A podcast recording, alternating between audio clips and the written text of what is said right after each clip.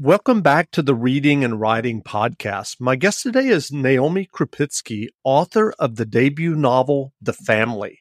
The Family was published last week and is getting a lot of critical acclaim. The Family is a Today Show read with Jenna Book Club pick, and it was chosen as one of Good Morning America's 15 books to curl up with this November. Naomi, welcome to the podcast. Thank you so much for having me. It's a pleasure to be here. Absolutely. Well, if someone hasn't yet heard about your debut novel, The Family, how would you describe the novel? So, The Family is about uh, two little girls, Sophia and Antonia, who grow up together in adjoining apartments in Red Hook, Brooklyn from the 1920s to the 1940s. Uh, and they grow up in a mafia family. So, their fathers are members of the mob and they have to sort of come of age and figure out their lives within that structure. And in the end, um, sort of figure out how they're going to separate themselves from the world they grew up in and also how in many ways they cannot separate themselves and don't want to. So it's, it's a coming of age with sort of a, a danger twist. And do you remember the original idea or impetus that led you to writing The Family? I got the image of Sophia and Antonia first. So I, I, it came into my head to write the friendship between two little girls who are really polar opposites. So Sophia is really loud and bold and more of an obvious rule breaker. And Antonia is much more introspective and thoughtful and quiet. And I wanted to see their friendship build on itself. And I wanted to see their, their characters play off of one another throughout their lives. So we get to watch them fall in love um, with other people and have children and and sort of navigate coming of age with these very opposite personalities. And then I also knew how I wanted the book to end. And it ends in this very climactic, sort of violent way.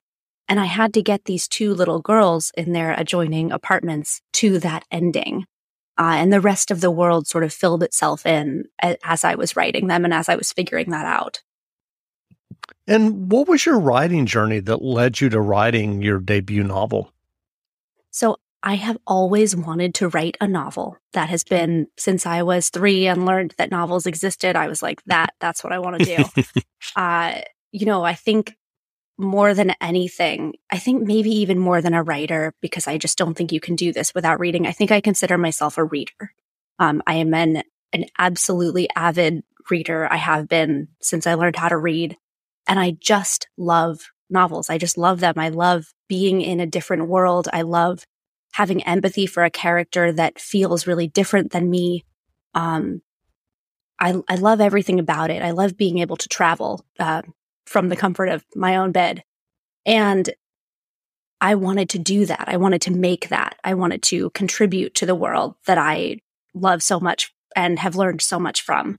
Um, so I studied writing in, in high school. I studied it in college. I applied to grad school and did not get in, but was able to start this novel the next, the next spring. So I only have gratitude for the writing programs that didn't accept me that, that fall. And, and I have learned so, so much over the, the course of editing and writing this book. I have become a much stronger writer through that process and especially through the editing process, which was really long and intense. It took about two and a half years to edit this book. I rewrote a lot of it um, many times, and I've really just grown a lot. So I'm I'm very grateful to be here. I'm grateful it's out there. I am grateful that my editor stuck with me and didn't publish the first version that we sold her because it's much better now. And I was going to ask, so that editing process you just mentioned, the two and a half years, was that after the book had been purchased? Yes. So that was lucky because I don't think that many editors have the bandwidth or or the resources to work with a debut author for that long. Um, but I talked to Tara, and in our first conversation, I was like, "You understand what I care about, and you care about the same things." And I wanted to be pushed. I wanted to work with somebody who would push this book to be the best that it could be. Uh, so I feel so, so lucky to have ended up with her. And there have been hard moments, but I, I think that creative partnerships are sometimes there, there's, it's sometimes hard. Like good art comes out of working really hard, not out of something being really easy and natural. a lot of the time. So I, I feel lucky and I feel like I worked really hard. and and can without giving you know uh without giving plot points away or spoilers can you talk about kind of that um editing process and what kind of you went through in those two and a half years of hard work from that initial let's call it the initial draft? So the there are these two plots in the book. There i mean now hopefully there's one but there were two plots. There's the characters. So there's these girls and Sophia and Antonia, and there are their families and the way that you get to know them. Uh, and that's, you know, it's, it's historical fiction. It's coming of age. It's character driven. Um, that's why you keep reading is because you love the characters. And then there's this mafia plot. So there's suspense. There's some danger. Uh, there's kind of an action element to it. And when I sold the book, those two plots were completely separate. Uh, they didn't really relate to one another. And at the end, there's this big climax and it's sort of like these two girls that we've gotten to know and we like are in this crazy situation. Surprise. And I think the biggest thing that changed over the course of editing was that those two plots are now symbiotic. So the character growth drives the action. Um, and the action is sort of the culmination of of Sophia and Antonia's coming of age. And there's just no way to separate out the the adventure, the suspense from the character growth. And I That's think correct. people often come to novels wanting to either fall in love with characters or fall in love with plot. And what I'm hoping for this one is that you you love both and it's hard to separate them out. That's great. Well, I'm curious, did you do much research about the mafia as you were working on the family? So I will, I think the main research that I did and that I credit for any sort of realistic uh, or believable portrayal of the mafia or of New York or Italian Americans, uh, it came from fiction. So I read everything I could read about New York. I read every mafia book I could get my hands on. I watched, you know, all of the canonical films. Um, I ate all the Italian food I could. I I really tried to get this sort of comprehensive feeling of the world that I wanted to set the story in, uh, so that I could create a believable setting. So a, a setting that you can feel rather than, I think, in the best case, historical fiction makes you feel like you're in another time and place. And in the worst case, it's sort of a list of um, historical facts. And so for me, reading fiction and immersing myself in, in history and in fiction in New, in New York was the way that I felt like I could create the most believable world. That's great. I'm curious. Uh, do you have, um, let's say, two or three favorite uh, mafia novels? Let's see. I mean, The Godfather is canonical. It right? It's it's incredible and it's really it's almost impossible to have this conversation without talking about the Godfather. Um, and and one of my favorite facts about that, which did did play directly into how I focus this novel, is that the Don in The Godfather, uh, Mario Puzo, who wrote it, has credited um, his mother with being the inspiration for the Don.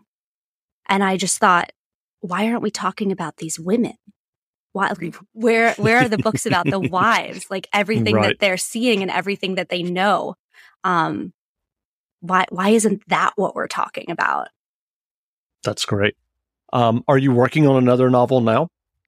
I am just completely immersed in getting this one out into the world right now. Uh, so I'm really excited to be working on something new, but right now I'm I'm just focusing on this one and seeing what comes next. Sure. Well, I know that you have worked as a bookseller. How um, has that experience um, been for you? And and um, uh, were you thinking about uh, your book in a bookstore when you were working on it?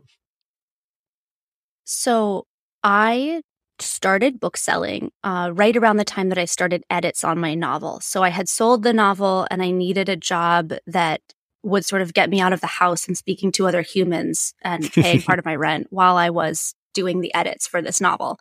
Um, and it, it really changed a lot for me because before I worked at a bookstore, I really wasn't reading very much contemporary fiction because hardcover books are $30 and I was working part time so that I could write my book.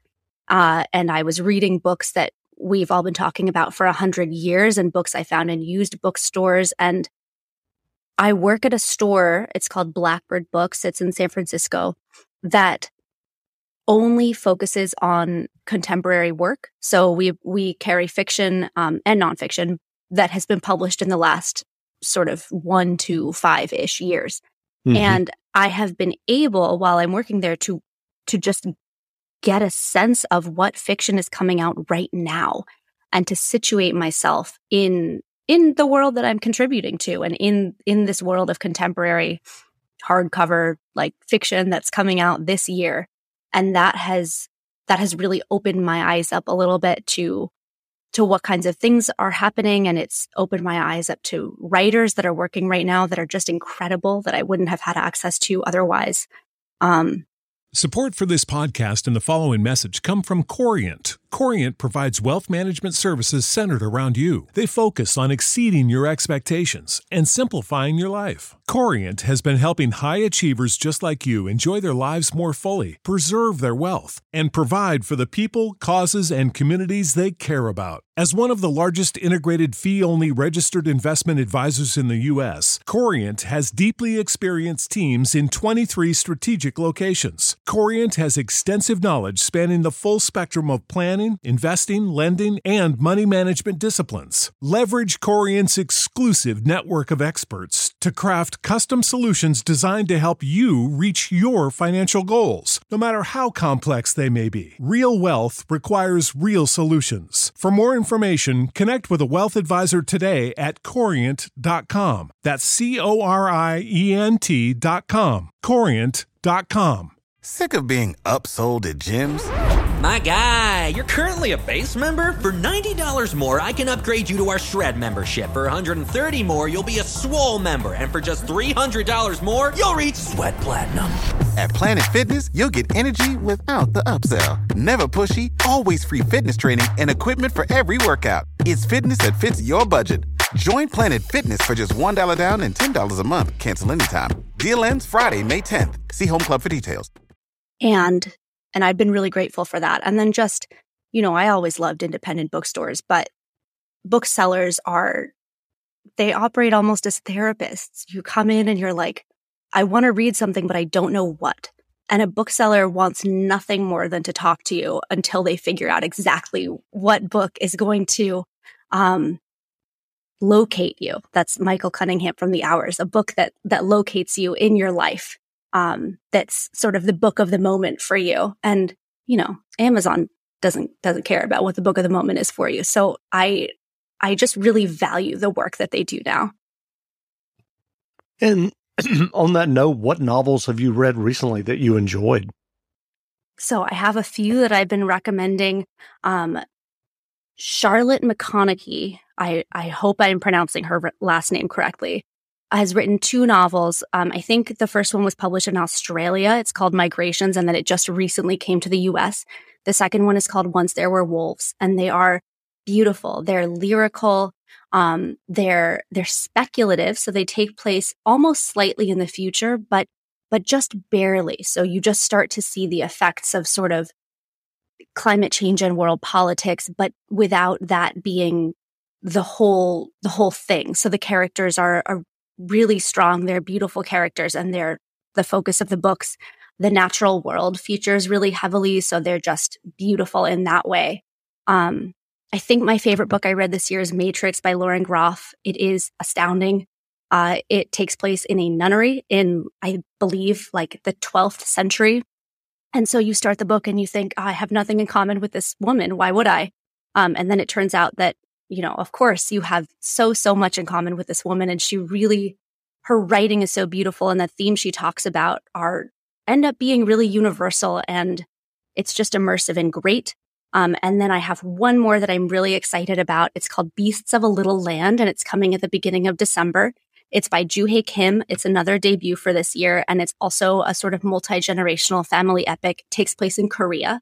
And, um, it's just, it's just gorgeous. So I think readers who are drawn to my book and to the sort of big family, um, book that takes place over a long period of time, a book that is historical without, um, a, a book that's that's historical and gives you a good sense of a different time and place. I think they'll love Juhea Kim's book also. That's great. Well, given your experience uh, writing the family, selling it, um, your two and a half year journey of of editing it, editing the the novel for publication, what writing advice would you offer for those who are working on their own stories and novels? Oh, I mean, first of all, I think just don't stop. So the days when you you look over what you've done or you reach into your brain for something and you feel like it's just empty and you feel like everything that you've been doing is just like a, a trash fire um those are those days are part of a bigger process. And starting to see those days as like a, a necessary reset almost uh, has been really important for me. Um, and it, it's really hard when you're working by yourself to feel like what you're doing is connected to a bigger project or the world around you or any kind of greater process. Um, and so just, just don't stop. If it's important to you, if it keeps coming back to you, make time for it. Um, and then the other thing I would say is to learn to take criticism. Um, people who care about you and who care about the work you're doing and who are smart and who you respect are trying to make the work better. They want the work to be as good as possible. And I think learning to take criticism means learning to trust your own intuition. So hearing criticism and knowing what's right for you and knowing, uh, what maybe isn't right for you. You have to be able to sort that out. Um, but there will be times when you get criticism that feels like you don't want to do the work that it would entail to fix the problem. and that is not a good reason not to do it. And if you feel like, you know, nobody understands my work, that is because you haven't communicated what you're trying to communicate yet. It doesn't mean that you don't need any help or any commentary or any sort of outside assistance. Um, so I, I think you know, I could ramble for an hour, but I, I think those are two sort of points that have helped me that I am every day trying to work on incorporating. That's great. Well, where can people find you online if they'd like to learn more about you and your debut novel, The Family? You can find me under my name many places on the internet. So Naomi Krupitsky. I'm on Twitter at that name. I'm on Instagram at that name. Um, my website is naomikrupitsky.com and there's information about upcoming events. Um, there's pictures of my cat. There are bad jokes. Um, and, and I would, I would love to connect with anyone who wants that. That's great. Well, again, we've been speaking with Naomi Krupitsky, author of the debut novel, The Family. The novel is available now, so go buy a copy from your independent bookseller. And Naomi, thanks for doing this interview. Thank you so much for having me. It's been such a pleasure to be here. Great. Stay tuned for a brief excerpt from the audiobook of The Family by Naomi Krupitsky, read by Marin Ireland. The audiobook is available from Penguin Random House Audio, wherever audiobooks are sold. Sophia Colicchio is a dark eyed animal, a quick runner, a loud shouter. She is best friends with Antonia Russo, who lives next door. They live in Brooklyn in a neighborhood called Red Hook, which is bordered by the neighborhood that will become Carroll Gardens and Cobble Hill. Red Hook is younger than Lower Manhattan, but older than Canarsie and Harlem, those wild outskirts where almost anything goes. Many of the buildings are low wooden lean tos near the river, but the rooftops climb higher away from the waterfront towards still low but more permanent brick townhouses, everything a dark gray from the wind and the rain and the soot in the air. Sophia's and Antonia's families moved to Red Hook on the instructions of their father's boss, Tommy Fianzo. Tommy lives in Manhattan, but he needs help managing his operations in Brooklyn. When their neighbors ask Carlo and Joey what they do, Carlo and Joey say this and that. They say importing and exporting. Sometimes they say we're in the business of helping people. Then their new neighbors understand and do not ask any more questions.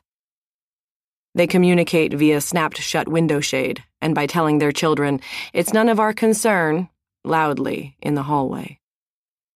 The other people in the neighborhood are Italian and Irish. They work the docks. They build the skyscrapers sprouting like beanstalks from the Manhattan landscape. Though the violence has abated since the adults in this neighborhood were children, it is still there, hovering in the spaces between street lamp circles. Sophia and Antonia know that they are to tell a grown up before going to one another's houses, but not why. Their world consists of the walk to and from the park in the summers, the clang and hiss of winter radiators, and all year round the faraway splash and echo of men working the docks. They know certain things absolutely, and do not know that there is anything they do not know. Rather, the world comes into focus as they grow. That's an elm tree, Antonia says one morning, and Sophia realizes there is a tree in front of her building. Uncle Billy is coming for dinner tonight, says Sophia. And Antonia suddenly knows that she hates Uncle Billy. His pointed nose, the shine of his shoes, the stink of cigars and sweat he leaves in his wake.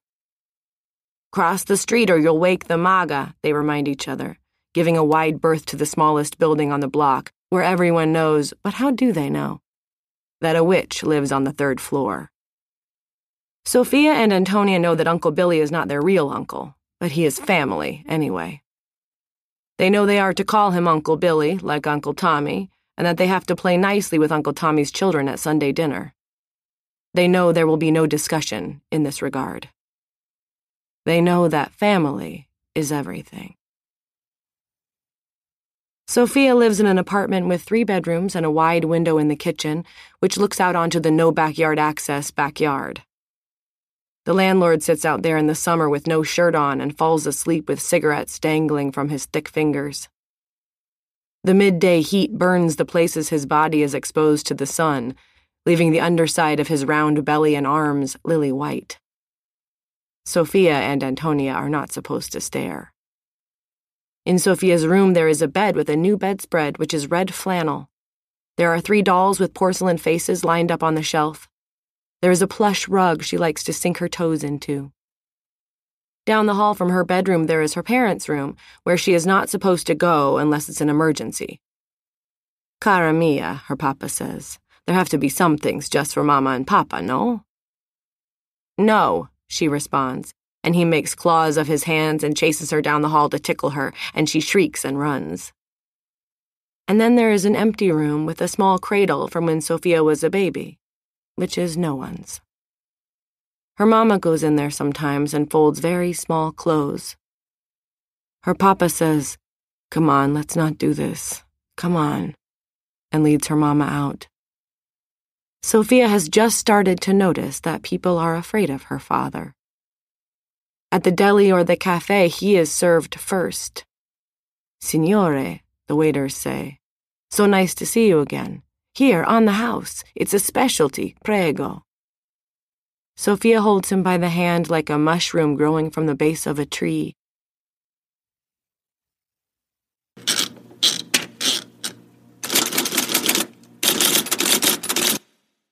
Support for this podcast and the following message come from Corient. Corient provides wealth management services centered around you. They focus on exceeding your expectations and simplifying your life. Corient has been helping high achievers just like you enjoy their lives more fully, preserve their wealth, and provide for the people, causes, and communities they care about. As one of the largest integrated fee only registered investment advisors in the U.S., Corient has deeply experienced teams in 23 strategic locations. Corient has extensive knowledge spanning the full spectrum of planning, investing, lending, and money management disciplines. Leverage Corient's exclusive network of experts to craft custom solutions designed to help you reach your financial goals, no matter how complex they may be. Real wealth requires real solutions. For more information, connect with a wealth advisor today at corient.com. That's C O R I E N T.com. Corient.com. Sick of being upsold at gyms? My guy, you're currently a base member. For $90 more, I can upgrade you to our Shred membership. For 130 more, you'll be a Swole member. And for just $300 more, you'll reach Sweat Platinum.